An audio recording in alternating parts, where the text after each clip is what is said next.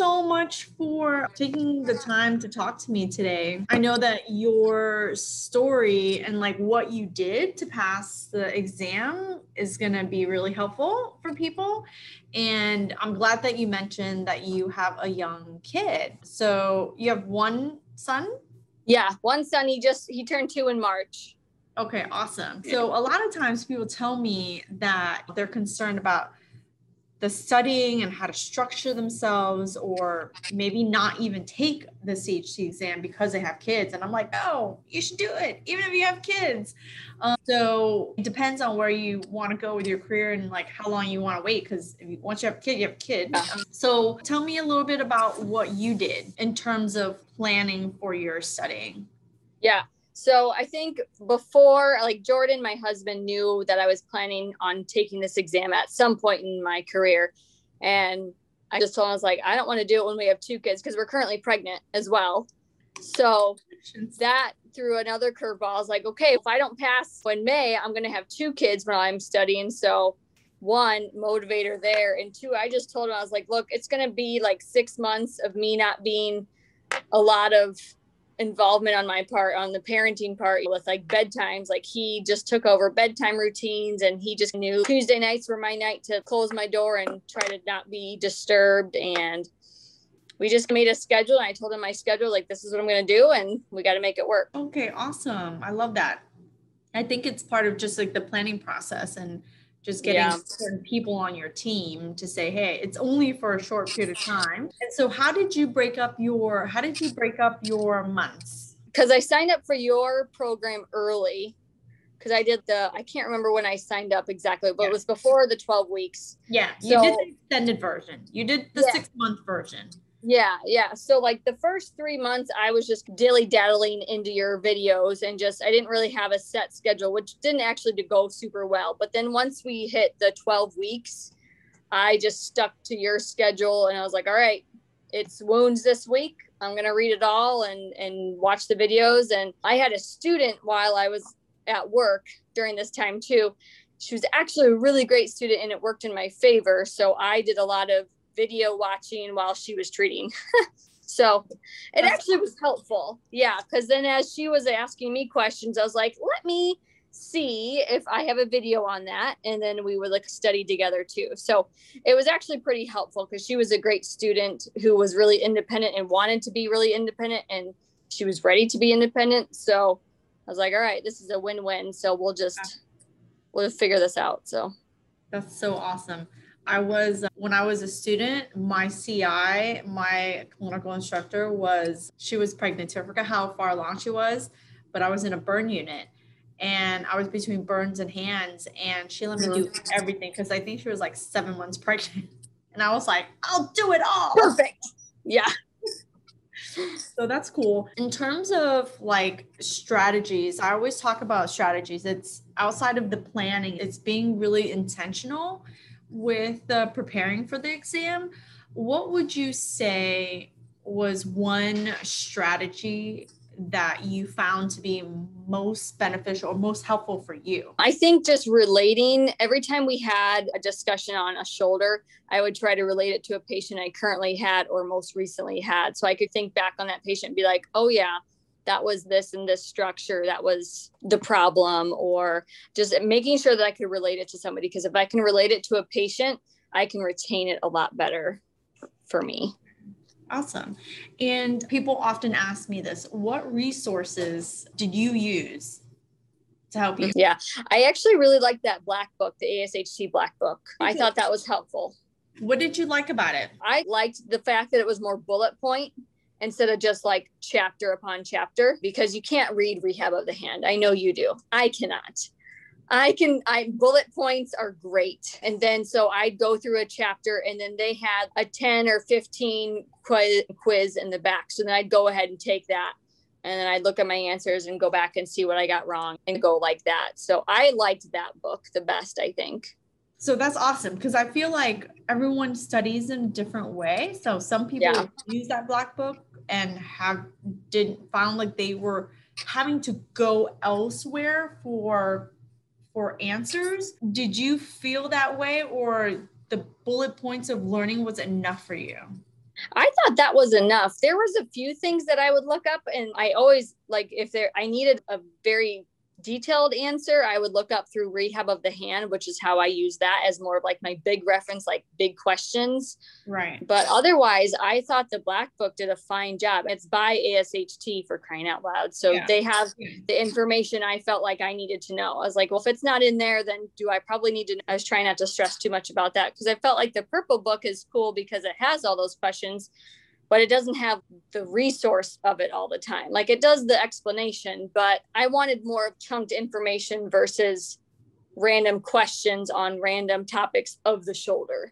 I wanted it a little right. bit more organized. That the ASHT book was organized better, in my opinion, how, of how I wanted to study.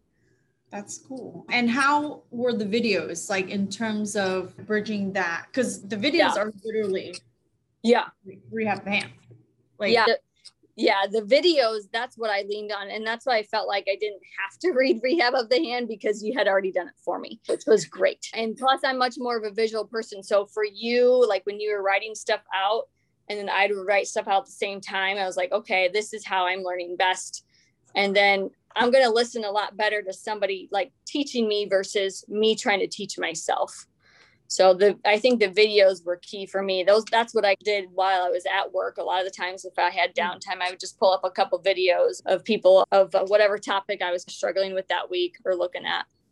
Let me ask you, in terms of taking notes, what is your particular strategy with like note taking? I think the more pictures, the better, instead of less less words and more pictures. So drawing out the extensor tendon or like drawing out the wrist all the time like you had. So i adapted all of that stuff from you. I think more pictures the better. Like i said i'm a visual person so i needed to see it and work it out versus just reading it and memorizing it.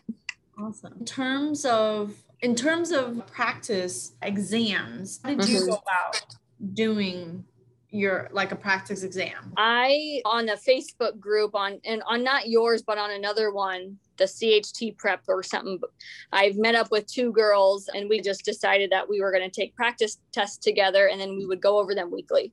So I think we did that maybe five times. We would take it the same practice test and then we'd meet later that week over Zoom and then just go like whichever ones we had questions about, we would talk them through and say, oh, no, you missed this one because this was the keyword in this question, I think, versus what you're thinking is having that little also smaller study group to chat with. And we keep having a Facebook chat of just random questions. If we, if anybody had a question during st- their study time, we would just write it out and okay. see what the other people would say. So you did a whole practice test and did that. Yeah. Okay. Awesome. Multiples. Yeah. We did yeah, You did like a good five, four, yeah. five exams because normally we do do the extra calls we do the additional calls on the weekend where we do like several we'll pick out like mm-hmm. questions that people had on the questions that they did yeah versus doing a whole practice exam so that's a great that's a great little strategy yeah i liked it because then like we would just mark the ones like that i got wrong and I'd be like, all right, Jade, what's explain this one to me? Question 17 or whatever. I am not getting this one. We were all on the same page with that. So it was good. Oh, that's so cool. I like that. And did yeah. they pass as well?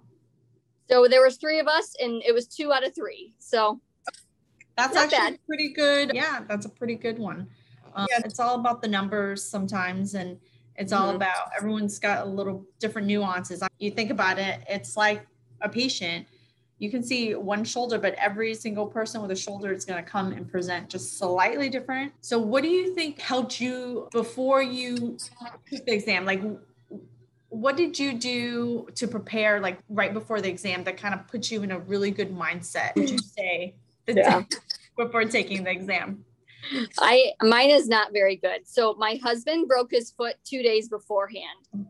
So he, so I told him like this was like maybe Thursday, sometime the week before. I was like, okay, like I'm taking my exam on Monday. Like this weekend, I want to relax. I'm to review a little bit here and there, but we're just to relax. We're not to do anything. And he broke his foot on Saturday morning. So it was just, it was not a great weekend. So I really didn't have high hopes that I was going to pass because I, I didn't feel like I was mentally in the right spot. I just all your prep work. Then it was all your prep work. Thank God for that. Ideally, it would have been a relaxed weekend, but it was maybe a little stress in there, kicked it up a notch, and like just maybe I, maybe I needed the adrenaline. Relaxing isn't a really good one. I know. I need to be on edge all at all times. Just slightly. Just like Goldilocks. Relax. You can't be just yeah. a certain amount of it is good. Like just a toe over the cliff. Just thinking about it. That's awesome. That's awesome. Yeah. So we are in the extended version right now and we're gonna start having people sign up for the 12 week one in i think in july what would you say to anyone who's on the fence for getting any kind of help to help them pass the CHT exam. There's a lot of options out there, I think nowadays more so than when I took it 20 years ago. But what would you say to anyone who's on the fence about the hand exam prep program? Just knowing that there is great accountability and having someone else set a schedule for you, telling you, this is what we're going over this week. This is what you're reading. See you on Tuesday. Yeah. Being, being told what to do, like, all right, I can follow this. Like yeah. anybody can do that. we do. We all need a certain amount of accountability. And it's funny because when we think about how much school we went through, we were told what to do. And then even on certain other specialties, you're actually held accountable for stuff. But for whatever reason, when it comes to the CHT, it's just here you go, Chuck, you're out on your own. And so that was one of the biggest and most important aspects when I was putting together this program. So it makes me happy to know that that accountability part is so key in helping you yeah. prepare for the exam. 100%. All right. Thank you so much. I really appreciate you sharing your strategies and what you did yeah. that helped you because I know that people who are watching this, they're going to take like little tidbits from it that may help them as well. Yeah, so awesome. Thank yeah, you. Yeah, thanks. If you need anything, just let me know. Yep, will do. Thank right. you. Thanks. Bye. Bye.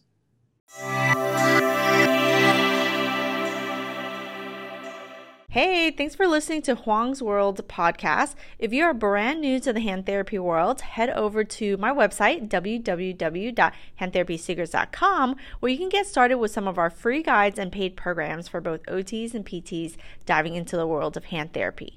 Or if you've been listening for a while, watching on our YouTube channel, and you think you could benefit from developing and moving your career further along in hand therapy, reach out to me and my team at info at handtherapysecrets.com and tell us exactly what you're looking for.